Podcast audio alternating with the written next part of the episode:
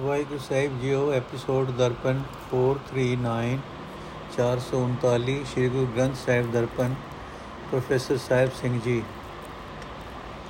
ਸ਼ਲੋਕ ਮਹੱਲਾ ਤੀਜਾ, ਜਿਚਰ ਏ ਮਨ ਲਹਿਰੀ ਵਿੱਚ ਹੈ ਹਉਮੈ ਬਹੁਤ ਅੰਕਾਰ ਸਬਦੇ ਸਾਧਨਾ ਆਵਈ, ਨਾਮ ਨ ਲਗੈ ਪਿਆਰ। ਸੇਵਾ ਥਾਏ ਨਾ ਪਵੇ ਤਿਸ ਕੀ, ਸੇਵਾ ਥਾਏ ਨਾ ਪਵੇ ਤਿਸ ਕੀ, ਖਪ ਖਪ ਹੋਏ ਖੁਆਰ। ਨਾਨਕ ਸੇਵਕ ਸੋਈ ਆਖੀਏ ਜੋ ਸਿਰ ਧਰੇ ਉਤਾਰ। ਸਤਗੁਰ ਕਾ ਬਾਣਾ ਮਨ ਲੈ, ਸ਼ਬਦ ਰਖੇ ਉਰਧਾਰ। ਸਤਗੁਰ ਕਾ ਬਾਣਾ ਮਨ ਲੈ, ਸ਼ਬਦ ਰਖੇ ਉਰਧਾਰ। ਅਰਥ। ਜਿਤਨਾ ਚਿਰ ਮਨੁੱਖ ਦਾ ਇਹ ਮਨ ਮਾਇਆ ਦੀਆਂ ਲਹਿਰਾਂ ਵਿੱਚ ਡੋਲਦਾ ਰਹਿੰਦਾ ਹੈ, ਉਤਨਾ ਚਿਰ ਇਸ ਦੇ ਅੰਦਰ ਬਹੁਤ ਹਉਮੈ ਹੈ, ਬੜਾ ਅਹੰਕਾਰ ਹੁੰਦਾ ਹੈ। ਇਸ ਨੂੰ ਸਤਗੁਰ ਦੇ ਸ਼ਬਦ ਦਾ ਰਸ ਨਹੀਂ ਆਉਂਦਾ। ਪ੍ਰਭੂ ਦੇ ਨਾਮ ਵਿੱਚ ਇਸ ਦਾ ਪਿਆਰ ਨਹੀਂ ਬਣਦਾ। ਇਸ ਦੀ ਕੀਤੀ ਹੋਈ ਸੇਵਾ ਕਬੂਲ ਨਹੀਂ ਹੁੰਦੀ ਅਤੇ ਹਉਮੈ ਦੇ ਕਾਰਨ ਖਿਜ-ਖਿਜ ਕੇ ਦੁਖੀ ਹੁੰਦਾ ਰਹਿੰਦਾ ਹੈ। ਇਹ ਨਾਨਕ, ਉਹੀ ਮਨੁੱਖ ਅਸਲੀ ਸੇਵਕ ਅਖਵਾਂਦਾ ਹੈ, ਜੋ ਆਪਣੀ ਚਤੁਰਾਈ ਚਲਾਕੀ ਛੱਡ ਦਿੰਦਾ ਹੈ, ਸਤਗੁਰ ਦਾ ਬਾਣਾ ਕਬੂਲ ਕਰਦਾ ਹੈ ਅਤੇ ਗੁਰੂ ਦੇ ਸ਼ਬਦ ਨੂੰ ਹਿਰਦੇ ਵਿੱਚ ਪਰੋ ਰੱਖਦਾ ਹੈ। ਮਹੱਲਾ ਤੀਜਾ, ਸੋ ਜਪ ਤਪ ਸੇਵਾ ਚਾਕਰੀ ਜੋ ਖਸਮੇ ਭਾਵੈ ਆਪੇ ਬਖਸ਼ੇ ਮੇਲ ਲੈ, ਆਪਤ ਗਵਾਵੇ। ਮਿਲਿਆ ਕਦੇ ਨ ਵਿਛੜੈ, ਜੋਤੀ ਜੋਤ ਮਿਲਾਵੇ। ਨਾਨਕ ਗੁਰ ਪ੍ਰਸਾਦੀ ਸੋ ਬੁਝਸੀ ਜਿਸੇ ਆਪ 부ਝਾਵੇ ਨਾਨਕ ਗੁਰ ਪ੍ਰਸਾਦੀ ਸੋ 부ਝਸੀ ਜਿਸ ਆਪ 부ਝਾਵੇ ਅਰਥ, ਜਿਹੜੀ ਕਾਰ ਮਾਲਕ ਪ੍ਰਭੂ ਨੂੰ ਪਸੰਦ ਆ ਜਾਏ, ਉਹੀ ਕਾਰ ਸੇਵਕ ਦਾ ਜਪ ਹੈ, ਤਪ ਹੈ ਤੇ ਸੇਵਾ ਚਾਕਰੀ ਹੈ। ਜਿਹੜਾ ਮਨੁੱਖ ਆਪਾ ਭਾਵ ਮਿਟਾਉਂਦਾ ਹੈ ਉਸ ਨੂੰ ਪ੍ਰਭੂ ਆਪ ਹੀ ਮਿਹਰ ਕਰਕੇ ਆਪਣੇ ਨਾਲ ਮਿਲਾ ਲੈਂਦਾ ਹੈ ਤੇ ਪ੍ਰਭੂ ਚਰਨਾਂ ਵਿੱਚ ਮਿਲਿਆ ਹੋਇਆ ਅਜਿਹਾ ਬੰਦਾ ਮੁੜ ਕਦੇ ਵਿਛੜਦਾ ਨਹੀਂ ਹੈ। ਉਸ ਦੀ ਆਤਮਾ ਪ੍ਰਭੂ ਦੀ ਆਤਮਾ ਨਾਲ ਇੱਕ ਮਿਕ ਹੋ ਜਾਂਦੀ ਹੈ। ਇਹ ਨਾਨਕ, ਇਸ ਬੇਤ ਨੂੰ ਗੁਰੂ ਦੀ ਕਿਰਪਾ ਨਾਲ ਉਹੀ ਮਨੁੱਖ ਸਮਝਦਾ ਹੈ, ਜਿਸ ਨੂੰ ਪ੍ਰਭੂ ਆਪ ਸਮਝ ਬਖਸ਼ਦਾ ਹੈ। ਪੌੜੀ, ਸਭ ਕੋ ਲਿਖੇ ਵਿੱਚ ਹੈ ਮਨ ਮੁਖ ਹੰਕਾਰੀ ਹਰ ਨਾਮ ਕਦੇ ਨ ਚੇਤੇ ਜਮਕਾਲ ਸਿਰ ਮਾਰੀ। ਪਾਪ ਵਿਕਾਰ ਮਨੂਰ ਸਭ ਲੱਦੇ ਬਹੁ ਭਾਰੀ। ਮਾਰਗ ਵਿਖਮ ਡਰਾਵਣਾ ਕਿਉ ਤਰੀਐ ਤਾਰੀ। ਨਾਨਕ ਗੁਰ ਰਾਖੇ ਸੇ ਉਭਰੇ, ਹਰ ਨਾਮ ਉਧਾਰੀ। ਨਾਨਕ ਗੁਰ ਰਾਖੇ ਸੇ ਉਭਰੇ, ਹਰ ਨਾਮ ਉਧਾਰੀ।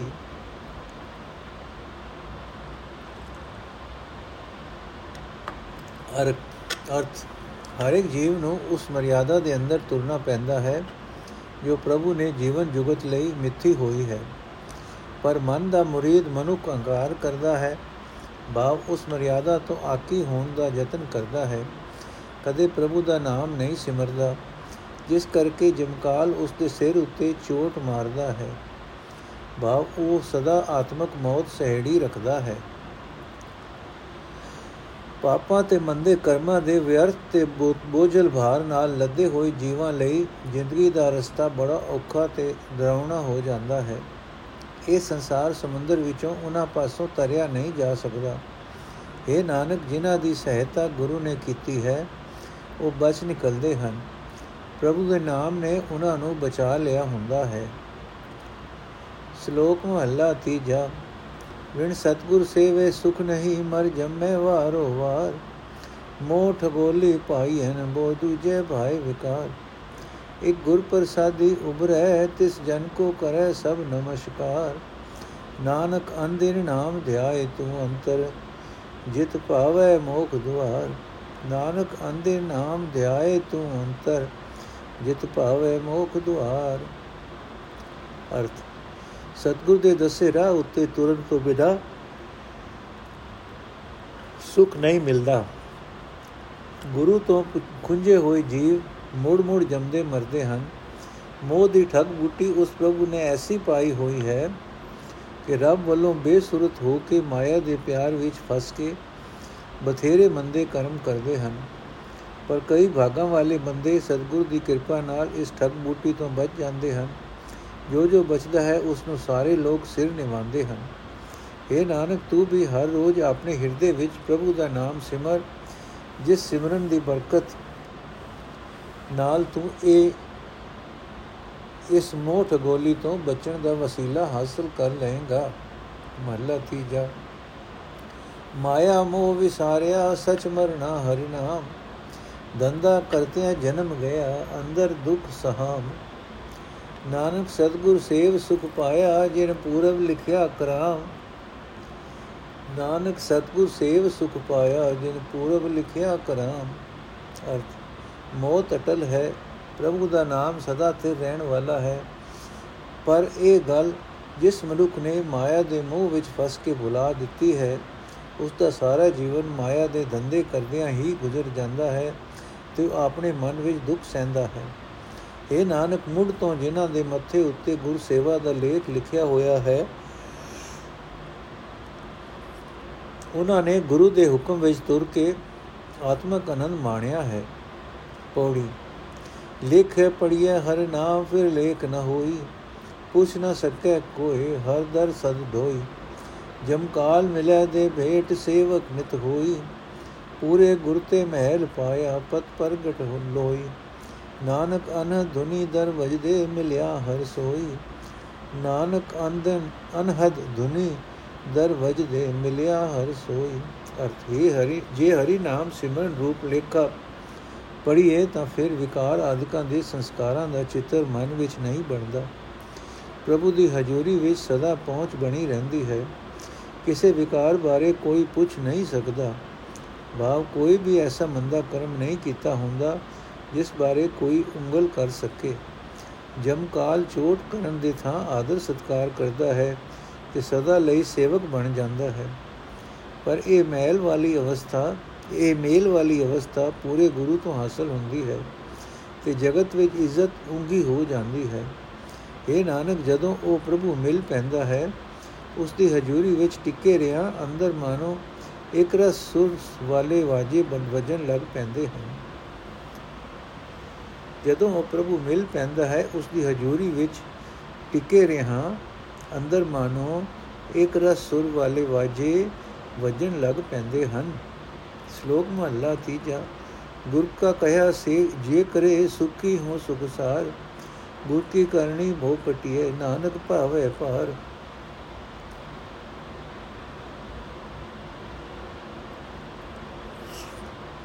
ਅਰਥ, ਜੇ ਮਨੁੱਖ ਸਤਿਗੁਰ ਦੇ ਦੱਸੇ ਹੁਕਮ ਦੀ ਪਾਲਣਾ ਕਰੇ, ਤਾਂ ਸੁੱਖਾਂ ਵਿੱਚੋਂ ਚੋਣਵਾ ਸ੍ਰੇਸ਼ਟ ਸੁਖ ਮਿਲਦਾ ਹੈ। ਸਤਿਗੁਰ ਦੀ ਦੱਸੀ ਹੋਈ ਕਾਰ ਕੀਤਿਆਂ ਡਰ ਦੂਰ ਹੋ ਜਾਂਦਾ ਹੈ। ਇਹ ਨਾਨਕ, ਜੇ ਤੂੰ ਗੁਰੂ ਵਾਲੀ ਕਰਨੀ ਕਰੇਗਾ, ਤਾਂ ਤੂੰ ਭਉ ਦਾ ਪਾਰਲਾ ਕੰਡਾ ਲਭ ਲਏਗਾ, ਭਾਵ ਭਉ ਸਾਗਰ ਤੋਂ ਪਾਰ ਲੰਘ ਜਾਏਗਾ। ਮਹਲਾ ਤੀਜਾ, ਸੱਚ ਪੁਰਾਣਾ ਨਾਥੀਏ, ਨਾਮ ਨ ਮਹਿਲਾ ਹੋਏ ਗੁਰ ਕੇ ਬਾਣੇ ਜੇ ਚਲੇ, ਬੋੜ ਨ ਆਵਣ ਹੋਏ। ਨਾਨਕ ਨਾਮ ਵਿਸਾਰੀਐ, ਆਵਣ ਜਾਣਾ ਦੋਏ। ਨਾਨਕ ਨਾਮ ਵਿਸਾਰੀਐ, ਆਵਣ ਜਾਣਾ ਦੋਏ। ਅਰਥ हे ਭਾਈ, ਜੇ ਮਨੁੱਖ ਸਦਾ ਥਿਰ ਸਦਾ ਥਿਰ ਪਰਮਾਤਮਾ ਨਾਲ ਸਾਂ ਪਿਆਰ ਪਾ ਲੈ ਪਾ ਲਏ ਤਾਂ ਪਰਮਾਤਮਾ ਨਾਲ ਬਣਿਆ ਉਹ ਪਿਆਰ ਕਦੇ ਕਮਜ਼ੋਰ ਨਹੀਂ ਹੁੰਦਾ। ਜਿਸ ਹਿਰਦੇ ਵਿੱਚ ਪਰਮਾਤਮਾ ਦਾ ਨਾਮ ਵਸਦਾ ਹੈ, ਉਹ ਹਿਰਦਾ ਕਦੇ ਵਿਕਾਰਾਂ ਨਾਲ ਗੰਦਾ ਨਹੀਂ ਹੁੰਦਾ। ਜੇ ਮਨੁ ਗੁਰੂ ਦੀ ਰਜ਼ਾ ਵਿੱਚ ਤੁਰੇ ਤਾਂ ਮੁੜ ਉਸ ਨੂੰ ਜਨਮ ਮਰਨ ਦਾ ਗੇੜ ਨਹੀਂ ਹੁੰਦਾ। ਇਹ ਨਾਨਕ, ਜੇ ਨਾਮ ਵਿਸਾਰ ਦੇਈਏ ਤਾਂ ਜਨਮ ਮਰਨ ਦੋਵੇਂ ਬਣੇ ਰਹਿੰਦੇ ਹਨ। ਭਾਵ ਜਨਮ ਮਰਨ ਦੇ ਗੇੜ ਵਿੱਚ ਪਏ ਰਹਿਦਾ ਹੈ। ਪੋੜੀ, ਮੰਗਤ ਜਨ ਜਾਚੈ, ਦਾਨ ਹਰ ਦੇ ਸੁਭਾਏ। ਹਰ ਦਰਸ਼ਨ ਕੀ ਪਿਆਸ ਹੈ, ਦਰਸ਼ਨ ਤ੍ਰਿਪਤਾਏ ਖਿਨ ਪਲ ਘੜੀ ਨ ਜੀਵੋ ਬਿਨ ਦੇਖੇ ਮਰਾ ਮਾਏ ਸਤਿਗੁਰੂ ਨਾਲ ਦਿਖਾ ਲਿਆ ਰਵ ਰਿਆ ਸਭ ਥਾਏ। ਸੁਤਿਆ ਆਪ ਉਠਾਲ ਦੇ, ਨਾਨਕ ਲਿਵ ਲਾਏ। ਸੁਤਿਆ ਆਪ ਉਠਾਲ ਦੇ, ਨਾਨਕ ਲਿਵ ਲਾਏ। ਅਰਥ। हे ਪ੍ਰਭੂ, ਮੈਂ ਮੰਗਤਾ ਇੱਕ ਖੈਰ ਮੰਗਦਾ ਹਾਂ। ਆਪਣੇ ਹੱਥ ਨਾਲ ਉਹ ਖੈਰ ਮੈਨੂੰ ਪਾ। ਮੈਨੂੰ हे ਹਰੀ, ਤੇਰੇ ਦੀਦਾਰ ਦੀ ਪਿਆਸ ਹੈ। ਦੀਦਾਰ ਨਾਲ ਹੀ ਮੇਰੇ ਅੰਦਰ ਠੰਡ ਪੈ ਸਕਦੀ ਹੈ। हे ਮਾਂ, ਮੈਂ ਹਰੀ ਦੇ ਦਰਸ਼ਨ ਤੋਂ ਬਿਨਾ ਮਰਦਾ ਹਾਂ, ਇੱਕ ਪਲ ਭਰ, ਘੜੀ ਭਰ ਵੀ ਜਿਉ ਨਹੀਂ ਸਕਦਾ। ਜਦੋਂ ਮੈਨੂੰ ਗੁਰੂ ਨੇ ਮੇਰਾ ਪ੍ਰਭੂ ਮੇਰੇ ਅੰਦਰ ਹੀ ਵਿਖਾ ਦਿੱਤਾ, ਤਾਂ ਉਹ ਸਭ ਥਾਂ ਵਿਆਪਕ ਦਿਸਣ ਲੱਗ ਪਿਆ। हे ਨਾਨਕ, ਆਪਣੇ ਨਾਮ ਦੀ ਲਗਨ ਲਾ ਕੇ ਉਹ ਆਪ ਹੀ ਮਾਇਆ ਵਿੱਚ ਸੁਤਿਆਂ ਨੂੰ ਜਗਾ ਕੇ ਨਾਮ ਦੀ ਦਾਤ ਦਿੰਦਾ ਹੈ। ਸ਼ਲੋਕ ਮਹੱਲਾ ਤੀਜਾ। ਮਨਮੁਖ ਬੋਲ ਨ ਜਾਣਦੀ ਉਹਨਾਂ ਅੰਦਰ ਕਾਮ ਕ੍ਰੋਧ ਹੰਕਾਰ। ਥਾਉ ਕੁਥਾਉ ਨ ਜਾਣਦੀ ਸਦਾ ਚਿਤ ਵੈ ਬੇਕਾਰ। ਦਰਗਹਿ ਲੇਖਾ ਮੰਗਿਐ, ਉੱਤੇ ਹੋਏ ਖੁਆਰ। ਆਪੇ ਸਿਸ਼ਟ ਉਪਾਈਆਂ ਆਪ ਕਰੇ ਵਿਚਾਰ। ਨਾਨਕ ਕਿਸਨੋ ਆਖੀਏ ਸਭ ਵਰਤੈ ਆਪ ਸੁਝਿਆਰ ਨਾਨਕ ਕਿਸਨੋ ਆਖੀਏ ਸਭ ਵਰਤੈ ਆਪ ਸਚਿਆਰ। ਅਰਥ, ਆਪਣੇ ਮਨ ਦੇ ਪਿੱਛੇ ਤੁਰਨ ਵਾਲੇ ਬੰਦੇ ਦੁੱਖਵੀ ਗੱਲ ਕਰਨੀ ਵੀ ਨਹੀਂ ਜਾਣਦੇ। ਕਿਉਂਕਿ ਉਹਨਾਂ ਦੇ ਮਨ ਵਿੱਚ ਕਾਮ ਕ੍ਰੋਧ ਤੇ ਅਹੰਕਾਰ ਪ੍ਰਬਲ ਹੁੰਦਾ ਹੈ, ਉਹ ਸਦਾ ਬੈੜੀਆਂ ਗੱਲਾਂ ਹੀ ਹੀ ਸੋਚਦੇ ਹਨ। ਥਾਂ ਗੁਥਾ ਵੀ ਨਹੀਂ ਸਮਝਦੇ। ਭਾਵ ਇਹ ਸਮਝ ਵੀ ਉਹਨਾਂ ਨੂੰ ਨਹੀਂ ਹੁੰਦੀ ਕਿ ਇਹ ਕੰਮ ਇੱਥੇ ਕਰਨਾ ਫਬਦਾ ਹੈ ਵੀ ਹੈ ਜਾਂ ਨਹੀਂ। ਜਦੋਂ ਪ੍ਰਭੂ ਦੀ ਹਜ਼ੂਰੀ ਵਿੱਚ ਕੀਤੇ ਕੰਮਾਂ ਦਾ ਹਿਸਾਬ ਪੁੱਛੀਦਾ ਹੈ, ਤਾਂ ਉਹ ਤਾਂ ਉੱਥੇ ਉਹ ਝੂਠੇ ਪੈਂਦੇ ਹਨ। ਪਰ ਹੈ ਨਾਨਕ, ਉਸ ਪ੍ਰਭੂ ਨੇ ਪਰ ਹੈ ਨਾਨਕ, ਉਸ ਪ੍ਰਭੂ ਨੇ ਆਪ ਹੀ ਸਾਰੀ ਸ੍ਰਿਸ਼ਟੀ ਪੈਦਾ ਕੀਤੀ ਹੈ। ਸਭ ਵਿੱਚ ਵਿਆਪਕ ਹੋ ਕੇ ਉਹ ਆਪ ਹੀ ਹਰ ਇੱਕ ਵਿਚਾਰ ਕਰ ਰਿਹਾ ਹੈ। ਸਭ ਥਾਈਂ ਉਹ ਸੱਚ ਦਾ ਸੋਮਾ ਪ੍ਰਭੂ ਆਪ ਹੀ ਮੌਜੂਦ ਹੈ, ਜੋ ਕਿਸੇ ਮਨੁੱਖ ਨੂੰ ਵੀ ਬੰਦਾ ਨਹੀਂ ਆਖਿਆ ਜਾ ਸਕਦਾ। ਸੋ ਕਿਸੇ ਮਨੁੱਖ ਨੂੰ ਵੀ ਮੰਦਾ ਨਹੀਂ ਆਖਿਆ ਜਾ ਸਕਦਾ। ਮਹਲਾ ਤੀਜਾ। ਹਰ ਗੁਰਮੁਖ ਤਿਨੇ ਅਰਾਧਿਆ, ਜਿਨ ਕਰਮ ਪ੍ਰਾਪਤ ਹੋਏ ਨਾਨਕ ਹੋਂ ਬਲਿਹਾਰੀ, ਤਿਨ ਕੋ ਜਿਨ ਹਰ ਮਨ ਵਸਿਆ ਸੋਏ। ਪਦ ਅਰਥ। ਗੁਰੂ ਦੇ ਸਨਮੁਖ ਰਹਿ ਕੇ ਉਹਨਾਂ ਮਨੁੱਖਾਂ ਨੂੰ, ਮਨੁੱਖਾਂ ਨੇ ਪ੍ਰਭੂ ਨੂੰ ਸਿਮਰਿਆ ਹੈ, ਜਿਨ੍ਹਾਂ ਨੇ, ਜਿਨ੍ਹਾਂ ਦੇ ਭਾਗਾਂ ਵਿੱਚ ਪ੍ਰਭੂ ਦੀ ਮਿਹਰ ਨਾਲ ਸਿਮਰਨ ਲਿਖਿਆ ਹੋਇਆ ਹੈ। ਇਹ ਨਾਨਕ ਆਖ, ਮੈਂ ਉਹਨਾਂ ਬੰਦਿਆਂ ਤੋਂ ਸਦਕੇ ਹਾਂ, ਜਿਨ੍ਹਾਂ ਦੇ ਮਨ ਵਿੱਚ ਉਹ ਪ੍ਰਭੂ ਵਸਦਾ ਹੈ। ਪੌੜੀ। ਆਸ ਕਰੇ ਸਭ ਲੋਕ ਬੋ ਜੀਵਨ ਜਾਣਿਆ। ਨਿਤ ਜੀਵਨ ਕੋ ਚਿਤ ਚਿਤ ਗੜ ਮੰਡਪ ਸਵਾਰਿਆ ਵਲ ਵੰਚ ਕਰ ਉਪਾਵ ਮਾਇਆ ਹਿਰ ਆਣਿਆ ਜਮ ਕਾਲ ਨਿਹਾਲੇ ਸਾਸ ਆਵ ਘਟੇ ਬੇਤਾਲਿਆ ਨਾਨਕ ਗੁਰ ਸਰਨਾਈ ਉਬਰੇ ਹਰ ਗੁਰ ਰਖਵਾਲਿਆ ਨਾਨਕ ਗੁਰ ਸਰਨਾਈ ਉਬਰੇ ਹਰ ਗੁਰ ਰਖਵਾਲਿਆ ਅਰਥ ਲੰਮੀ ਜ਼ਿੰਦਗੀ ਸਮਝ ਕੇ ਸਾਰਾ ਜਗ ਭਾਵ ਹਰ ਇੱਕ ਦੁਨੀਆਦਾਰ ਮਨੁੱਖ ਆਸਾ ਬਣਾਉਂਦਾ ਹੈ, ਸਦਾ ਜਿਉਣ ਦੀ ਤਾਂਗ ਰੱਖਦਾ ਹੈ ਤੇ ਕਿਲੇ ਮਾੜੀਆਂ ਆਦਿਕ ਸਜਾਉਂਦਾ ਰਹਿੰਦਾ ਹੈ। ਠੱਗੀਆਂ ਤੇ ਹੋਰ ਕਈ ਹੀਲੇ ਕਰਕੇ ਦੂਜਿਆਂ ਦਾ ਮਾਲ ਠੱਗ ਕੇ ਲੈ ਆਉਂਦਾ ਹੈ। ਉੱਤੇ ਜਮਰਾਜ ਇਸ ਦੇ ਸਾਹ ਗਿਣਦਾ ਜਾ ਰਿਹਾ ਹੈ। ਜੀਵਨ ਤਾਲ ਤੋਂ ਖੁੰਝੇ ਹੋਏ ਇਸ ਮਨੁੱਖ ਦੀ ਉਮਰ ਘਟਦੀ ਚਲੀ ਜਾ ਰਹੀ ਹੈ। ਇਹ ਨਾਨਕ, ਆਸਾ ਦੇ ਇਸ ਲੰਮੇ ਜਾਲ ਵਿੱਚੋਂ ਉਹੀ ਬਚਦੇ ਹਨ ਜੋ ਗੁਰੂ ਦੀ ਸ਼ਰਨ ਪੈਂਦੇ ਹਨ। ਜਿਨ੍ਹਾਂ ਦਾ ਰਾਖਾ ਗੁਰੂ ਅਕਾਲ ਪੁਰਖ ਆਪ ਬਣਦਾ ਹੈ। ਸ਼ਲੋਕ ਮਹੱਲਾ ਤੀਜਾ। ਪੜ ਪੜ ਪੰਡਿਤ ਬਾਦ ਵਖਾਣ ਦੇ ਮਾਇਆ ਮੋਹ ਸੁਆਏ। ਦੂਜੇ ਭਾਏ ਨਾਮ ਵਿਸਾਰਿਆ, ਮਨ ਮੂਰਖ ਮਿਲੇ ਸਜਾਏ। ਜਿਨ ਕੀਤੇ ਤਿਸੇ ਨ ਸੇਵਨੀ ਦੇਂਦਰ ਜਗ ਸਮਾਏ। ਜਮ ਕਾ ਫਾਹਾ ਗਲੋ ਨ ਕਟਿਆ ਫਿਰ ਫਿਰ ਆਵੇ ਜਾਏ। ਜਿਨ ਕੋ ਪੂਰਬ ਲਿਖਿਆ, ਸਤਗੁਰ ਮਿਲਿਆ ਤਿਨ ਆਏ। ਅੰਦੇ ਨਾਮ ਧਿਆਏ ਦੇ ਨਾਨਕ ਸਚ ਸਮਾਏ। ਜਿਨ ਕੋ ਪੂਰਬ ਲਿਖਿਆ, ਸਤਗੁਰ ਮਿਲਿਆ ਤਿਨ ਆਏ। ਅੰਦੇ ਨਾਮ ਧਿਆਏ ਦੇ ਨਾਨਕ ਸਚ ਸਮਾਏ। ਅਰਥ, ਪੰਡਿਤ ਧਰਮ ਪੁਸਤਕਾਂ ਪੜ੍ਹ ਪੜ੍ਹ ਕੇ ਨਿਰੀ ਚਰਚਾ ਹੀ ਕਰਦੇ ਹਨ ਤੇ ਮਾਇਆ ਦੇ ਮੋਹ ਦੇ ਚਸਕੇ ਵਿੱਚ ਫਸੇ ਰਹਿੰਦੇ ਹਨ। ਮਾਇਆ ਦੇ ਪਿਆਰ ਵਿੱਚ ਪ੍ਰਭੂ ਦਾ ਨਾਮ ਬੁਲਾਈ ਰੱਖਦੇ ਹਨ। ਇਸ ਵਾਸਤੇ ਮੂਰਖ ਮਨ ਨੂੰ ਸਜ਼ਾ ਮਿਲਦੀ ਹੈ, ਜਿਸ ਪ੍ਰਭੂ ਨੇ ਪੈਦਾ ਕੀਤਾ ਹੈ। ਜੋ ਸਦਾ ਰਿਜਕ ਅਪੜਾਉਂਦਾ ਹੈ ਉਸ ਨੂੰ ਯਾਦ ਨਹੀਂ ਕਰਦੇ। ਇਸ ਕਾਰਨ ਉਹਨਾਂ ਦੇ ਵੱਲੋਂ, ਉਹਨਾਂ ਦੇ ਗਲੋਂ ਜਮਾ ਦੀ ਫਾਈ ਕੱਟੀ ਨਹੀਂ ਜਾਂਦੀ। ਉਹ ਜਗਤ ਵਿੱਚ ਮੁੜ-ਮੁੜ ਜੰਮਦੇ ਮਰਦੇ ਹਨ। ਜਿਨ੍ਹਾਂ ਦੇ ਭਾਗਾਂ ਵਿੱਚ ਦੁਰੋਂ ਸਿਮਰਨ ਦਾ ਲੇਖ ਲਿਖਿਆ ਹੋਇਆ ਹੈ, ਉਹਨਾਂ ਨੂੰ ਗੁਰੂ ਆ ਮਿਲਦਾ ਹੈ। ਇਹ ਨਾਨਕ, ਉਹ ਸਦਾ ਸਥਿਰ ਪ੍ਰਭੂ ਵਿੱਚ ਲੀਨ ਰਹਿ ਕੇ ਹਰ ਰੋਜ਼ ਨਾਮ ਸਿਮਰਦੇ ਹਨ। ਮਹੱਲਾ ਤੀਜਾ। ਸਚ ਵਣਜੈ, ਸਚ ਸੇਵਦੇ ਸਚ ਵਣਜੈ ਸਚ ਸੇਵਦੇ ਜੇ ਗੁਰਮੁਖ ਪੈਰੀ ਪਾਏ। ਨਾਨਕ ਗੁਰ ਕੇ ਬਾਣੇ ਜੇ ਚਲੇ, ਸਹਿਜੇ ਸਚ ਸਮਾਏ। ਅਰਥ, ਜਿਹੜੇ ਮਨੁ ਗੁਰੂ ਦੀ ਸ਼ਰਨ ਪੈ ਕੇ ਗੁਰੂ ਦੀ ਚਰਨੀ ਲੱਗਦੇ ਹਨ, ਉਹ ਪ੍ਰਭੂ ਦਾ ਨਾਮ ਵਿਹਾਜਦੇ ਹਨ, ਨਾਮ ਸਿਮਰਦੇ ਹਨ। ਇਹ ਨਾਨਕ, ਜੋ ਗੁਰੂ ਦੇ ਹੁਕਮ ਵਿੱਚ ਤੁਰਦੇ ਹਨ, ਉਹ ਆਤਮਕ ਅਡੋਲਤਾ ਵਿੱਚ ਟਿਕ ਕੇ ਸੱਚੇ ਨਾਮ ਵਿੱਚ ਲੀਨ ਹੋ ਜਾਂਦੇ ਹਨ। ਨੋਟ ਉਪਰਲੇ ਸਮਾਏ ਤੇ ਇੱਥੇ ਸਮਾਏ ਦੋਹਾਂ ਦਾ ਫ਼ਰਕ ਚੇਤੇ ਰੱਖਣ ਯੋਗ ਹੈ। ਉਹਦੀ ਆਸਾ ਵਿੱਚ ਅਤ ਦੁਖ ਘਣਾ ਮਨ ਮੁਖ ਚਿਤ ਲਾਇਆ, ਗੁਰਮੁਖ ਭਏ ਨਿਰਾਸ ਪਰਮ ਸੁਖ ਪਾਇਆ, ਵਿਚੇ ਗਿਰੇ ਉਦਾਸ ਅਲਿਪ ਲਿਵ ਲਾਇਆ ਉਹਨਾਂ ਸੋਗ ਵਿਜੋਗ ਨ ਵਿਆਪਈ, ਹਰ ਭਾਲਾ ਹਰ ਬਾੜਾ ਭਾਇਆ ਨਾਨਕ ਹਰ ਸੇਤੀ ਸਦਾ ਰਵ ਰਹੇ, ਦੁਰ ਮਿਲੇ ਮਿਲਾਇਆ। ਨਾਨਕ ਹਰ ਸੇਤੀ ਸਦਾ ਰਵ ਰਹੇ ਦੁਰ ਮਿਲੇ ਮਿਲਾਇਆ। ਅਰਥ, ਮਨ ਦੇ ਪਿੱਛੇ ਤੁਰਨ ਵਾਲਾ ਮਨੁੱਖ ਆਸਾਂ ਵਿੱਚ ਚਿਤ ਜੋੜਦਾ ਹੈ, ਭਾਵ ਆਸਾਂ ਬਣਾਉਂਦਾ ਰਹਿੰਦਾ ਹੈ, ਪਰ ਆਸਾਂ ਚਿਤਵਨ ਵਿੱਚ ਬਹੁਤ ਵਧੇਕ ਦੁੱਖ ਹੁੰਦਾ ਹੈ। ਜੋ ਮਨੁੱਖ ਗੁਰੂ ਦੇ ਦੱਸੇ ਰਾਹ ਉੱਤੇ ਤੁਰਦੇ ਹਨ, ਉਹ ਆਸਾਂ ਨਹੀਂ ਚਿਤਵਦੇ। ਇਸ ਵਾਸਤੇ ਉਹਨਾਂ ਨੂੰ ਬਹੁਤ ਉੱਚਾ ਸੁੱਖ ਮਿਲਦਾ ਹੈ। ਉਹ ਗ੍ਰਸਥ ਵਿੱਚ ਰਹਿੰਦੇ ਹੋਏ ਹੀ ਪ੍ਰਭੂ ਚਰਨਾਂ ਵਿੱਚ ਸੁਰ ਜੋੜਦੇ ਹਨ ਤੇ ਆਸਾਂ ਤੋਂ ਉਤਾਰ ਰਹਿੰਦੇ ਹਨ। ਉਹਨਾਂ ਉੱਤੇ ਮਾਇਆ ਦਾ ਪ੍ਰਭਾਵ ਨਹੀਂ ਪੈਂਦਾ, ਸੋ ਉਹਨਾਂ ਨੂੰ ਮਾਇਆ ਦਾ ਵਿਛੋੜਾ ਨਹੀਂ ਪਉਂਦਾ ਕਿ ਨਾ ਹੀ ਇਸ ਵਿਛੋੜੇ ਤੋਂ ਪੈਦਾ ਹੋਣ ਵਾਲਾ ਅਫਸੋਸ ਆ ਕੇ ਦਬਾਅ ਪਾਉਂਦਾ ਹੈ। ਉਹਨਾਂ ਨੂੰ ਪ੍ਰਭੂ ਦੀ ਰਜ਼ਾ ਚੰਗੀ ਲੱਗਦੀ ਹੈ। ਇਹ ਨਾਨਕ, ਗੁਰੂ ਦੇ ਸਨਮੁਖ ਰਹਿਣ ਵਾਲੇ ਮਨੁੱਖ ਪਰਮਾਤਮਾ ਨਾਲ ਰਲੇ ਮਿਲੇ ਰਹਿੰਦੇ ਹਨ। ਉਹਨਾਂ ਨੂੰ ਦੁਰੋਂ ਹੀ ਪ੍ਰਭੂ ਨੇ ਆਪਣੇ ਨਾਲ ਮਿਲਾ ਲਿਆ ਹੁੰਦਾ ਹੈ। ਸ਼ਲੋਕ ਮਹਲਾ ਪੰਜਵਾਂ, ਪਰਾਈ ਅਮਾਨ ਕਿਉ ਰੱਖੀ ਹੈ ਦਿੱਤੀ ਹੀ ਸੁਖ ਹੋਏ। ਗੁਰ ਕਾ ਸ਼ਬਦ ਗੁਰ ਥੈ ਟਿਕੈ, ਹੋਰ ਥੈ ਪ੍ਰਗਟ ਨਾ ਹੋਏ। ਅੰਨੇ ਵਸ ਮਾਨਕ ਭਇਆ, ਘਰ ਘਰ ਵੇਚਣ ਜਾਏ। ਉਹਨਾਂ ਪਰਖ ਨ ਆਵਈ, ਅਡ ਨ ਪੱਲੇ ਪਾਏ। ਜੇ ਆਪ ਪਰਖ ਨ ਆਵਈ, ਤਾਂ ਪਾਰਖੀਆਂ ਤਾਮੋ ਲਿਓ ਪਰਥਾਏ ਪਰਖਾਏ। ਜੇ ਉਸ ਨਾਲ ਚਿਤ ਲਾਏ, ਤਾਂ ਵਤ ਲਹੇ ਨੋ ਰਿਦ ਪੱਲੇ ਪਾਏ।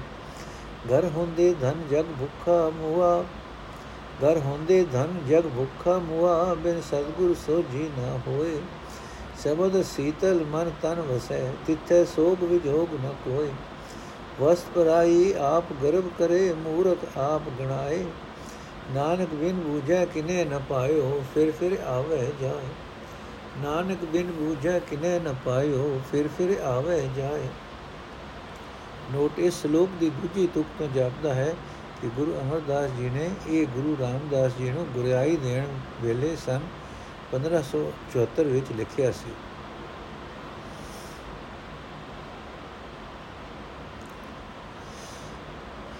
ਅਰਥ, ਬਿਗਾਨੀ ਅਮਾਨਤ ਸਾਂਝ, ਸਾਂਗ, ਸਾਂਭ ਨਹੀਂ ਲੈਣੀ ਚਾਹੀਦੀ। ਬਿਗਾਨੀ ਅਮਾਨਤ ਸਾਂਭ ਨਹੀਂ ਲੈਣੀ ਚਾਹੀਦੀ, ਇਸ ਦੇ ਦਿੱਤਿਆਂ ਹੀ ਸੁਖ ਮਿਲਦਾ ਹੈ। ਸਤਗੁਰ ਦਾ ਸ਼ਬਦ ਸਤਗੁਰ ਵਿੱਚ ਹੀ ਟਿਕ ਸਕਦਾ ਹੈ। ਕਿਸੇ ਹੋਰ ਦੇ ਅੰਦਰ ਪੂਰੇ ਜੋਬਨ ਵਿੱਚ ਨਹੀਂ ਚਮਕਦਾ। ਕਿਉਂਕਿ ਜੇ ਇੱਕ ਮੋਤੀ ਕਿਸੇ ਅੰਨੇ ਨੂੰ ਮਿਲ ਜਾਏ ਤਾਂ ਉਹ ਉਸ ਨੂੰ ਵੇਚਣ ਲਈ ਘਰ-ਘਰ ਫਿਰਦਾ ਹੈ। ਅਗੋਂ ਉਹਨਾਂ ਲੋਕਾਂ ਨੂੰ ਉਸ ਮੋਤੀ ਦੀ ਕਦਰ ਨਹੀਂ ਹੁੰਦੀ। ਇਸ ਲਈ ਇਸ ਅੰਨੇ ਨੂੰ ਅੱਧੀ ਕੋਡੀ ਵੀ ਨਹੀਂ ਮਿਲਦੀ।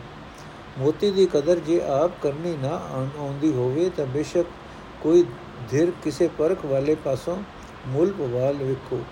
ਉਸ ਪਰਖ ਜਾਣਨ ਵਾਲੇ ਨਾਲ ਪ੍ਰੇਮ ਲਾਇਆ, ਉਹ ਨਾਮ ਮੋਤੀ ਮਿਲਿਆ ਰਹਿੰਦਾ ਹੈ। ਭਾਵ ਹੱਥੋਂ ਅਜਾਈ ਨਹੀਂ ਜਾਂਦਾ ਤੇ ਮਾਨੋ ਨੌ ਖਜ਼ਾਨੇ ਪ੍ਰਾਪਤ ਹੋ ਜਾਂਦੇ ਹਨ। ਹਿਰਦੇ ਘਰ ਵਿੱਚ ਨਾਮ ਧਨ ਹੁੰਦਿਆਂ ਵੀ ਜਗਤ ਭੁੱਖਾ, ਭਾਵ ਤ੍ਰਿਸ਼ਨਾ ਦਾ ਮਾਰਿਆ, ਮਰ ਰਿਹਾ ਹੈ। ਇਹ ਸਮਝ ਗੁਰੂ ਤੋਂ ਬਿਨਾ ਨਹੀਂ ਆਉਂਦੀ, ਜਿਸ ਦੇ ਮਨ ਵਿੱਚ ਤੇ ਤਨ ਵਿੱਚ ਠੰਡ ਪਾਉਣ ਵਾਲਾ ਸ਼ਬਦ ਵਸਦਾ ਹੈ ਉਸ ਨੂੰ ਪ੍ਰਭੂ ਨਾਲੋਂ ਵਿਛੋੜਾ ਨਹੀਂ ਹੁੰਦਾ ਤੇ ਨਾ ਹੀ ਸੋਗ ਵਾਪਰਦਾ ਹੈ। ਪਰ ਇਹ ਨਾਮ ਵਸਤ ਮੂਰਖ ਦੇ ਬਾਦਿਨ ਬਿਗਾਨੀ ਰਹਿੰਦੀ ਹੈ। ਭਾਵ ਮੂਰਖ ਦੇ ਹਿਰਦੇ ਵਿੱਚ ਨਹੀਂ ਵਸਦੀ। ਉਹ ਹੰਕਾਰ ਕਰਦਾ ਹੈ ਤੇ ਆਪਣੇ ਆਪ ਨੂੰ ਵੱਡਾ ਜਣਾਉਂਦਾ ਜਤਾਂਦਾ ਹੈ।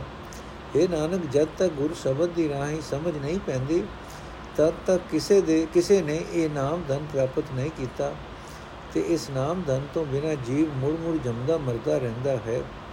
ਮਹਲਾ ਤੀਜਾ। ਮਨ ਆਨੰਦ ਭਇਆ ਮਿਲਿਆ ਹਰ ਪ੍ਰੀਤਮ ਸਸੈ ਸਜਣ ਜੰਤ ਪਿਆਰੇ ਜੋ ਧੁਰ ਮਿਲੇ ਨਾ ਵਿਛੜੇ ਕਬੂ ਜੇ ਆਪ ਮੇਲੇ ਕਰਤਾਰੇ ਅੰਤਰ ਸ਼ਬਦ ਰਵਿਆ ਗੁਰ ਪਾਇਆ ਸਗਲੇ ਦੁਖ ਨਿਵਾਰੇ ਹਰ ਸੁਖ ਦਾਤਾ ਸਦਾ ਸਲਾਹੀ ਅੰਤਰ ਰਖਾਂ ਉਰਧਾਰੇ ਮਨ ਮੁਖ ਤਿਨ ਕੀ ਬਖੇਲੀ ਕੇ ਕਰੇ ਜੇ ਸੱਚੇ ਸ਼ਬਦ ਸੁਮਾਰੇ ਉਹਨਾਂ ਦੀ ਆਪ ਪਤ ਰਖਸੀ ਮੇਰਾ ਪਿਆਰਾ ਸਰਨਾਗਤ ਪਏ ਗੁਰਦੁਆਰੇ ਨਾਨਕ ਗੁਰਮੁਖ ਸੇ ਸੁਹੇਲੇ ਭਏ ਮੁਖ ਜਲ ਦਰਬਾਰੇ। ਨਾਨਕ ਗੁਰਮੁਖ ਸੇ ਸੁਹੇਲੇ ਵਹੇ ਮੁਖ ਜਲ ਦਰਬਾਰੇ। ਅਰਥ, ਉਹ ਗੁਰਮੁਖ ਪਿਆਰੇ ਸੰਤ ਖਿਜੇ ਮੱਥੇ, ਖਿੜੇ ਮੱਥੇ ਰਹਿੰਦੇ ਹਨ। ਉਹਨਾਂ ਦੇ ਮਨ ਵਿੱਚ ਖੁਸ਼ੀ ਬਣੀ ਰਹਿੰਦੀ ਹੈ। ਜਿਨ੍ਹਾਂ ਨੂੰ ਪ੍ਰੀਤਮ ਪ੍ਰਭੂ ਮਿਲ ਪੈਂਦਾ ਹੈ, ਜੋ ਦੁਰੋਂ ਹੀ ਪ੍ਰਭੂ ਨਾਲ ਮਿਲੇ ਹੋਏ ਹਨ। ਜਿਨ੍ਹਾਂ ਨੂੰ ਕਰਤਾਰ ਨੇ ਆਪ ਆਪਣੇ ਨਾਲ ਮਿਲਾਇਆ ਹੈ, ਉਹ ਕਦੇ ਉਸ ਤੋਂ ਵਿਛੜਦੇ ਨਹੀਂ ਹਨ। ਜਿਨ੍ਹਾਂ ਦੇ ਅੰਦਰ ਗੁਰੂ ਦਾ ਸ਼ਬਦ ਵਸਦਾ ਹੈ, ਜਿਨ੍ਹਾਂ ਨੂੰ ਗੁਰੂ ਮਿਲ ਪੈਂਦਾ ਹੈ, ਉਹਨਾਂ ਦੇ ਸਾਰੇ ਦੁੱਖ ਦੂਰ ਹੋ ਜਾਂਦੇ ਹਨ। ਉਹਨਾਂ ਦੇ ਅੰਦਰ ਇਹ ਤਾਂਗ ਹੁੰਦੀ ਹੈ, ਮੈਂ ਸੁਖ ਦੇਣ ਵਾਲੇ ਪ੍ਰਭੂ ਦੀ ਸਦਾ ਸਿਫਤ ਸਲਾਹ ਕਰਾਂ, ਮੈਂ ਪ੍ਰਭੂ ਨੂੰ ਸਦਾ ਹਿਰਦੇ ਵਿੱਚ ਸੰਭਾਲ ਰੱਖਾਂ। ਜਿਨ੍ਹਾਂ ਨੂੰ ਗੁਰੂ ਸ਼ਬਦ ਦੀ ਰਾਹੀਂ ਸੱਚੇ ਪ੍ਰਭੂ ਨੇ ਆਪ ਸੋਹਣਾ ਬਣਾ ਦਿੱਤਾ ਹੈ, ਕੋਈ ਮਨਮੁਖ ਉਹਨਾਂ ਦੀ ਕੀ ਨਿੰਦਾ ਕਰ ਸਕਦਾ ਹੈ? ਪਿਆਰਾ ਪ੍ਰਭੂ, ਉਹਨਾਂ ਦੀ ਲਾਜ ਆਪ ਰੱਖਦਾ ਹੈ ਉਹ ਸਦਾ ਗੁਰੂ ਦੇ ਦਰ ਤੇ ਪ੍ਰਭੂ ਦੀ ਸ਼ਰਨ ਵਿੱਚ ਟਿੱਕੇ ਰਹਿੰਦੇ ਹਨ। ਇਹ ਨਾਨਕ, ਉਹ ਗੁਰਮੁਖ ਇੱਥੇ ਸੁਖੀ ਰਹਿੰਦੇ ਹਨ ਤੇ ਪ੍ਰਭੂ ਦੀ ਹਜ਼ੂਰੀ ਵਿੱਚ ਉਹਨਾਂ ਦੇ ਮੱਥੇ ਖਿੜੇ ਰਹਿੰਦੇ ਹਨ। ਪੌੜੀ।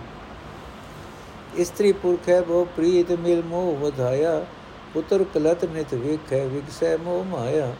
ਦੇਸ਼ ਪਰਦੇਸ ਧਨ ਚੁਰਾਏ, ਆਣ ਮੂਹ ਪਾਇਆ। ਅੰਤ ਹੋਵੇ ਵੈਰ ਵਿਰੋਧ, ਕੋ ਸਕੇ ਨਾ ਛਡਾਇਆ। ਨਾਨਕ ਵਿਣ ਨਾਵੇਂ ਧ੍ਰਿਗ ਮੋਹ ਜਿਤ ਲਗ ਦੁਖ ਪਾਇਆ। ਨਾਨਕ ਵਿਣ ਨਾਵੇਂ ਧ੍ਰਿਗ ਮੋਹ ਜਿਤ ਲਗ ਦੁਖ ਪਾਇਆ। ਅਰਥ, ਮਨੁੱਖ ਦੀ ਆਪਣੀ ਵੋਟੀ ਨਾਲ ਬੜੀ ਪ੍ਰੀਤ ਹੁੰਦੀ ਹੈ। ਵੋਟੀ ਨੂੰ ਮਿਲ ਕੇ ਬੜਾ ਮੋਹ ਕਰਦਾ ਹੈ। ਨਿਤ ਆਪਣੇ ਪੁੱਤਰ ਨੂੰ ਤੇ ਆਪਣੀ ਵੋਟੀ ਨੂੰ ਵੇਖਦਾ ਹੈ ਤੇ ਮਾਇਆ ਦੇ ਮੋਹ ਦੇ ਕਾਰਨ ਖੁਸ਼ ਹੁੰਦਾ ਹੈ। ਦੇਸ਼ੋਂ ਪਰਦੇਸ਼ੋਂ ਧਨ ਠੱਗ ਕੇ ਲਿਆ ਕੇ ਉਹਨਾਂ ਨੂੰ ਖਵਾਉਂਦਾ ਹੈ। ਆਖਰ ਇਹ ਧਨ ਵੈਰ ਵਿਰੋਧ ਪੈਦਾ ਕਰ ਦਿੰਦਾ ਹੈ। ਤੇ ਧਨ ਦੀ ਖਾਤਰ ਕੀਤੇ ਪਾਪਾਂ ਤੋਂ ਕੋਈ ਛੁਡਾ ਨਹੀਂ ਸਕਦਾ। ਇਹ ਨਾਨਕ, ਨਾਮ ਤੋਂ ਵਾਂਝੇ ਰਹਿ ਕੇ ਇਹ ਮੋਹ ਫਟਕਾਰ ਯੋਗ ਹੈ, ਕਿਉਂਕਿ ਇਸ ਮੋਹ ਵਿੱਚ ਲੱਗ ਕੇ ਮਨੁੱਖ ਦੁੱਖ ਪਾਉਂਦਾ ਹੈ। ਸ਼ਲੋਕ ਮਹਲਾ ਤੀਜਾ, ਗੁਰਮੁਖ ਅੰਮ੍ਰਿਤ ਨਾਮ ਹੈ, ਜਿਤ ਖਾਦੇ ਸਭ ਭੁਖ ਜਾਏ। ਕ੍ਰਿਸ਼ਨਾ ਮੂਲ ਨ ਹੋਵਈ, ਨਾਮ ਵਸੈ ਮਨ ਆਏ। ਬਿਨ ਨਾਵੇਂ ਜੇ ਹੋਰ ਖਾਣਾ, ਤਿਤ ਰੋਗ ਲਗੇ ਤਨ ਧਾਏ। ਨਾਨਕ ਰਸ ਕਾ ਸ਼ਬਦ ਸਲਾਹਣਾ ਆਪੇ ਲੈ ਮਿਲਾਏ। ਨਾਨਕ ਰਸ ਕਾ ਸ਼ਬਦ ਸਲਾਹਣਾ ਆਪੇ ਲੈ ਮਿਲਾਏ। ਅਰਥ, ਗੁਰੂ ਦੇ ਪਾਸ ਪ੍ਰਭੂ ਦਾ ਨਾਮ ਇੱਕ ਐਸਾ ਪਵਿੱਤਰ ਭੋਜਨ ਹੈ, ਜਿਸ ਦੇ ਖਾਣ ਨਾਲ ਮਾਇਆ ਦੀ ਭੁੱਖ ਸਾਰੀ ਦੂਰ ਹੋ ਜਾਂਦੀ ਹੈ। ਮਾਇਆ ਦੀ ਤ੍ਰਿਸ਼ਨਾ ਉੱਕਾ ਹੀ ਨਹੀਂ ਰਹਿੰਦੀ। ਮਨ ਵਿੱਚ ਪ੍ਰਭੂ ਦਾ ਨਾਮ ਆ ਵਸਦਾ ਹੈ। ਪ੍ਰਭੂ ਦਾ ਨਾਮ ਵਿਸਾਰ ਕੇ ਖਾਣ ਪੀਣ ਦਾ ਜੋ ਵੀ ਕੋਈ ਹੋਰ ਚਸਕਾ ਮਨੁੱਖ ਨੂੰ ਲੱਗਦਾ ਹੈ ਉਸ ਦੀ ਰਾਹੀਂ ਤ੍ਰਿਸ਼ਨਾ ਦਾ ਰੋਗ ਸਰੀਰ ਵਿੱਚ ਬੜਾ ਡੂੰਘਾ ਅਸਰ ਪਾ ਕੇ ਆ ਗਰਸਦਾ ਹੈ।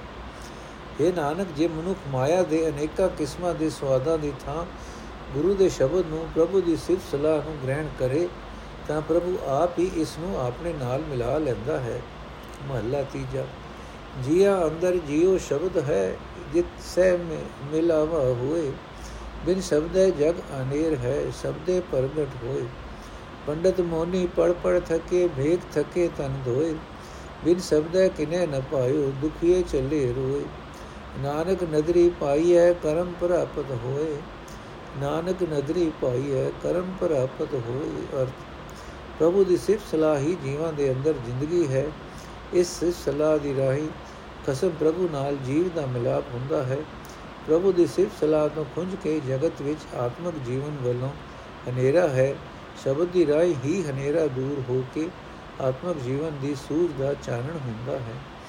ਮੁਨੀ ਲੋਕ ਤੇ ਪੰਡਿਤ ਧਾਰਮਿਕ ਪੁਸਤਕਾਂ ਪੜ੍ਹ ਪੜ੍ਹ ਕੇ ਹਾਰ ਗਏ। ਵੇਖਾਂ ਵਾਲੇ ਸਾਧੂ ਤੀਰਥਾਂ ਉੱਤੇ ਇਸ਼ਨਾਨ ਕਰ ਕਰਕੇ ਥੱਕ ਗਏ। ਪਰ ਸਿਰਫ ਸਲਾਹ ਦੀ ਬਾਣੀ ਤੋਂ ਬਿਨਾ ਕਿਸੇ ਨੂੰ ਵੀ ਖਸਮ ਪ੍ਰਭੂ ਨਹੀਂ ਮਿਲਿਆ। ਸਭ ਦੁਖੀ ਹੋ ਹੋ ਕੇ, ਸਭ ਦੁਖੀ ਹੋ ਕੇ ਰੋ ਰੋ ਕੇ ਹੀ ਇੱਥੋਂ ਗਏ। ਇਹ ਨਾਨਕ, ਸਿਰਫ ਸਲਾਹ ਵੀ ਪ੍ਰਭੂ ਦੀ ਮਿਹਰ ਦੀ ਨਜ਼ਰ ਨਾਲ ਮਿਲਦੀ ਹੈ। ਪ੍ਰਭੂ ਦੀ ਬਖਸ਼ਿਸ਼ ਨਾਲ ਹੀ ਪ੍ਰਾਪਤ ਹੁੰਦੀ ਹੈ। ਪੌੜੀ। ਇਸਤਰੀ ਪੁਰਖ ਹੈ ਅਤਨੇ ਬੈ ਮੰਦ ਪੁਕਾਇਆ ਜਿਸਤਾ ਸਭ ਕੁਝ ਚਲ ਸੀ, ਮੇਰੇ ਪ੍ਰਭ ਭਾਇਆ ਕਿਉ ਰਈਐ ਥਿਰ ਜਗ ਕੋ ਕੱਢੋ ਉਪਾਇਆ। ਗੁਰਪੂਰੇ ਕੀ ਚਾਕਰੀ, ਥਿਰ ਕੰਧ ਸਵਾਇਆ। ਨਾਨਕ ਬਖਸ਼ ਮਿਲਾਇਨ, ਹਰ ਨਾਮ ਸਮਾਇਆ। ਨਾਨਕ ਬਖਸ਼ ਮਿਲਾਇਨ, ਹਰ ਨਾਮ ਸਮਾਇਆ। ਅਰਥ, ਜੇ ਜੇ ਮਨੁੱਖ ਦਾ ਆਪਣੀ ਇਸਤਰੀ ਨਾਲ ਬਹੁਤ ਪਿਆਰ ਹੈ, ਤਾਂ ਇਸ ਦਾ ਸਿੱਟਾ ਆਮ ਤੌਰ ਤੇ ਇਹੀ ਨਿਕਲਦਾ ਹੈ ਕਿ ਬੈਠ ਕੇ ਕੋਈ ਵਿਕਾਰ ਦੀ ਚਿਤਵਨੀ ਹੀ ਚਿਤਵਦਾ ਹੈ ਤੇ ਨਾਸ਼ਵੰਤ ਨਾਲ ਮੋਹ ਵੱਧਦਾ ਜਾਂਦਾ ਹੈ। ਪਰ ਮੇਰੇ ਪ੍ਰਭੂ ਦਾ ਬਾਣਾ ਇਹ ਹੈ ਕਿ ਜੋ ਕੁਝ ਅਸੀਂ ਅੱਖੀ ਦਿਸਦਾ ਹੈ, ਇਹ ਸਭ ਨਾਸ਼ ਹੋ ਜਾਣਾ ਹੈ। ਫਿਰ ਕੋਈ ਐਸਾ ਉਪਾਅ ਲੱਭੋ ਜਿਸ ਕਰਕੇ ਜਗਤ ਵਿੱਚ ਸਦਾ ਟਿੱਕੇ ਰਹਿ ਸਕੀਏ, ਭਾਵ ਸਦਾ ਟਿੱਕੇ ਰਹਿਣ ਵਾਲੇ ਪ੍ਰਭੂ ਨਾਲ ਇੱਕ ਸੁਰ ਹੋ ਸਕੀਏ। ਉਹ ਉਪਾਅ ਪੂਰੇ ਸਤਿਗੁਰ ਦੀ ਦਸਤੀ ਸੇਵਾ ਭਗਤੀ ਹੀ ਹੈ, ਜਿਸ ਕਰਕੇ ਸਾਰਾ ਸਰੀਰ, ਭਾਵ ਸਾਰੇ ਗਿਆਨ ਇੰਦਰੀ ਵਿਕਾਰਾਂ ਦੇ ਟਾਕਰੇ ਤੇ ਅਡੋਲ ਰਹਿ ਸਕਦਾ ਹੈ। हे ਨਾਨਕ, ਜਿਨ੍ਹਾਂ ਨੂੰ ਉਸ ਪ੍ਰਭੂ ਨੇ ਮਿਹਰ ਕਰਕੇ ਆਪਣੇ ਨਾਲ ਮਿਲਾਇਆ ਹੈ, ਉਹ ਉਸ ਹਰੀ ਦੇ ਨਾਮ ਵਿੱਚ ਲੀਨ ਰਹਿੰਦੇ ਹਨ। ਸ਼ਲੋਕ ਮਹਲਾ ਤੀਜਾ ਮਾਇਆ ਮੋਹ ਵਿਸਾਰਿਆ, ਗੁਰ ਕਾ ਮੋਹ ਹੇਤ ਅਪਾਰ। ਲੋਭ ਲਹਿਰ ਸੁਧ ਮਤ ਗਈ, ਸਚ ਨ ਲਗੇ ਪਿਆਰ। ਗੁਰਮੁਖ ਜਿਨਾ ਸ਼ਬਦ ਮਨ ਵਸੈ ਦਰਗਹਿ ਮੋਖ ਦੁਆਰ। ਨਾਨਕ ਆਪੇ ਮੇਲ ਲੈ ਆਪੇ ਬਖਸ਼ਣ ਹਾਰ। ਅਰਥ, ਮਾਇਆ ਦੇ ਮੋਹ ਵਿੱਚ ਪੈ ਕੇ ਮਨੁੱਖ ਗੁਰੂ ਦਾ ਅਦਬ ਭੁਲਾ ਦਿੰਦਾ ਹੈ ਤੇ ਇਹ ਵੀ ਵਿਸਾਰ ਦਿੰਦਾ ਹੈ ਕਿ ਗੁਰੂ ਕਿਤਨਾ ਬੇਅੰਤ ਪਿਆਰ ਇਸ ਨਾਲ ਕਰਦਾ ਹੈ। ਲੋਭ ਲਹਿਰ ਵਿੱਚ ਫਸ ਕੇ ਇਸ ਦੀ ਅਕਲ ਹੋਸ਼ ਗੁੰਮ ਹੋ ਜਾਂਦੀ ਹੈ। ਸਦਾ ਤੇ ਪ੍ਰਭੂ ਵਿੱਚ ਇਸ ਦਾ ਪਿਆਰ ਨਹੀਂ ਬਣਦਾ। ਗੁਰੂ ਦੇ ਸਨਮੁਖ ਰਹਿਣ ਵਾਲੇ ਜਿਨ੍ਹਾਂ ਮਨੁੱਖਾਂ ਦੇ ਮਨ ਵਿੱਚ ਗੁਰੂ ਦਾ ਸ਼ਬਦ ਵਜਦਾ, ਵਸਦਾ ਹੈ, ਉਹਨਾਂ ਨੂੰ ਪ੍ਰਭੂ ਦੀ ਹਜ਼ੂਰੀ ਪ੍ਰਾਪਤ ਹੋ ਜਾਂਦੀ ਹੈ। ਉਹਨਾਂ ਨੂੰ ਮਾਇਆ ਦੇ ਮੋਹ ਤੋਂ ਬਚਣ ਦਾ ਰਾਹ ਲੱਭ ਪੈਂਦਾ ਹੈ। ਇਹ ਨਾਨਕ, ਬਖਸ਼ਣਹਾਰ ਪ੍ਰਭੂ, ਆਪ ਹੀ ਗੁਰਮੁਖਾਂ ਨੂੰ ਆਪਣੇ ਨਾਲ ਜੋੜ ਲੈਂਦਾ ਹੈ, ਮਹੱਲਾ ਚੌਥਾ। ਨਾਨਕ, ਜਿਸ ਬਿਨ ਘੜੀ ਨ ਜੀਵਣਾ, ਵਿਸਰੇ ਸਰੇ ਨ ਬਿੰਦ।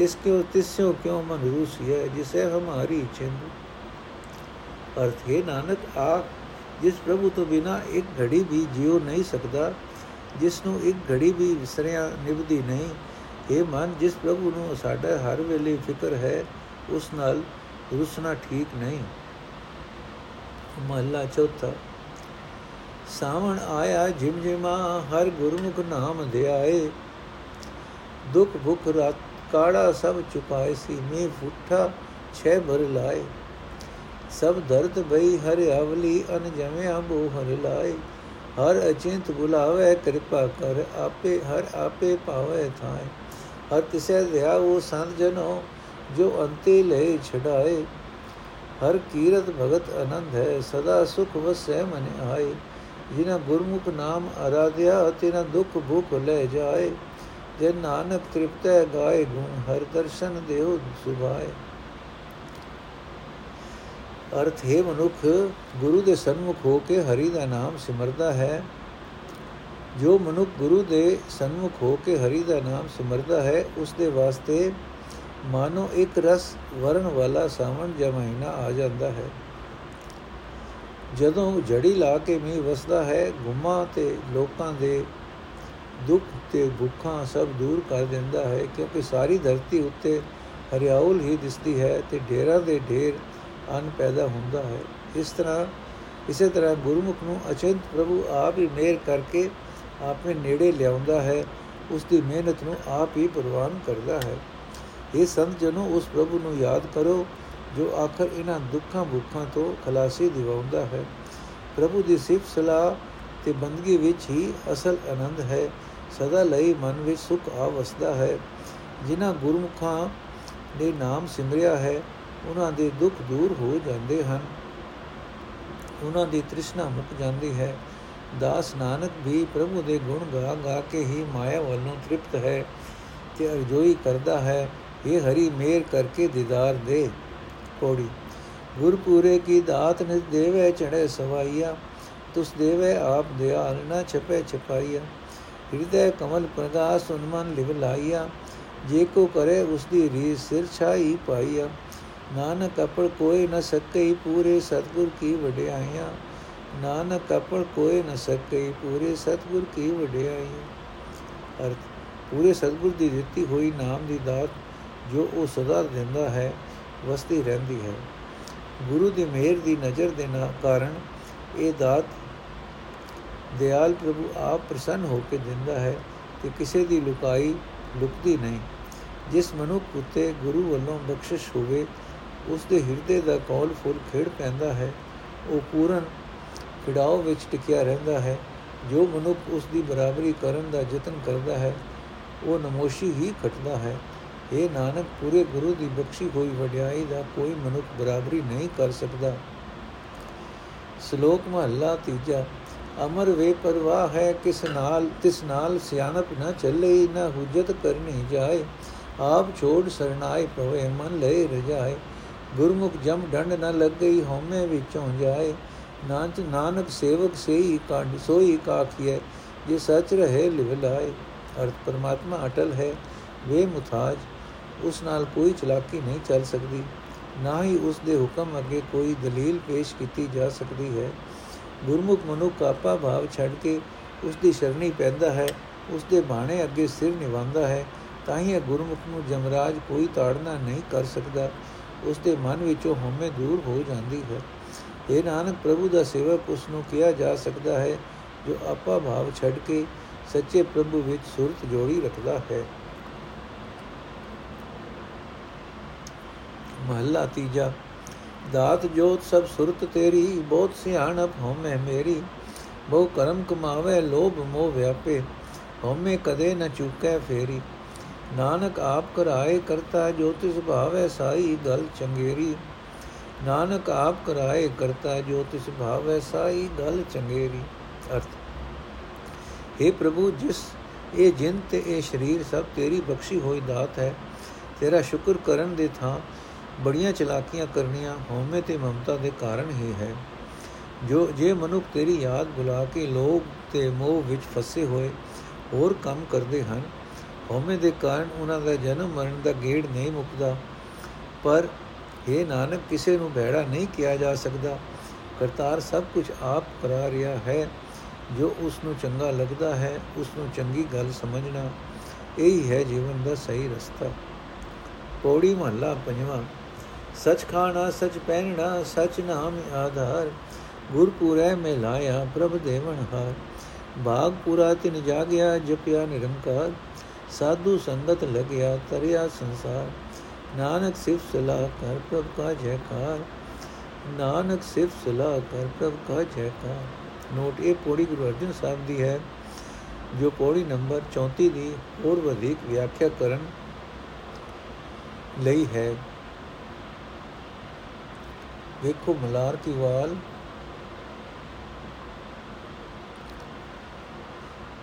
ਮਹਲਾ ਪਹਿਲਾ ਪੌੜੀ ਨੰਬਰ 27 ਅਰਥ, ਪੂਰੇ ਸਤਿਗੁਰ ਨੇ ਜਿਸ ਮਨੁੱਖ ਨੂੰ ਸਭ ਦਾਤਾਂ ਦੇਣ ਵਾਲਾ ਪ੍ਰਭੂ ਮਿਲਾ ਦਿੱਤਾ ਹੈ ਉਸ ਦੀ ਜਿੰਦ ਦੀ ਖੁਰਾਕ ਤੇ ਪੁਸ਼ਾਕ ਪ੍ਰਭੂ ਦਾ ਨਾਮ ਹੋ, ਨਾਸ਼ ਹੋ ਜਾਂਦਾ ਹੈ, ਪ੍ਰਭੂ ਦਾ ਨਾਮ ਹੋ ਜਾਂਦਾ ਹੈ। ਨਾਮ ਹੀ ਉਸ ਦਾ ਆਸਰਾ ਹੋ ਜਾਂਦਾ ਹੈ, ਜਿਵੇਂ ਖੁਰਾਕ ਤੇ ਪੁਸ਼ਾਕ ਸਰੀਰ ਵਾਸਤੇ ਜ਼ਰੂਰੀ ਹਨ।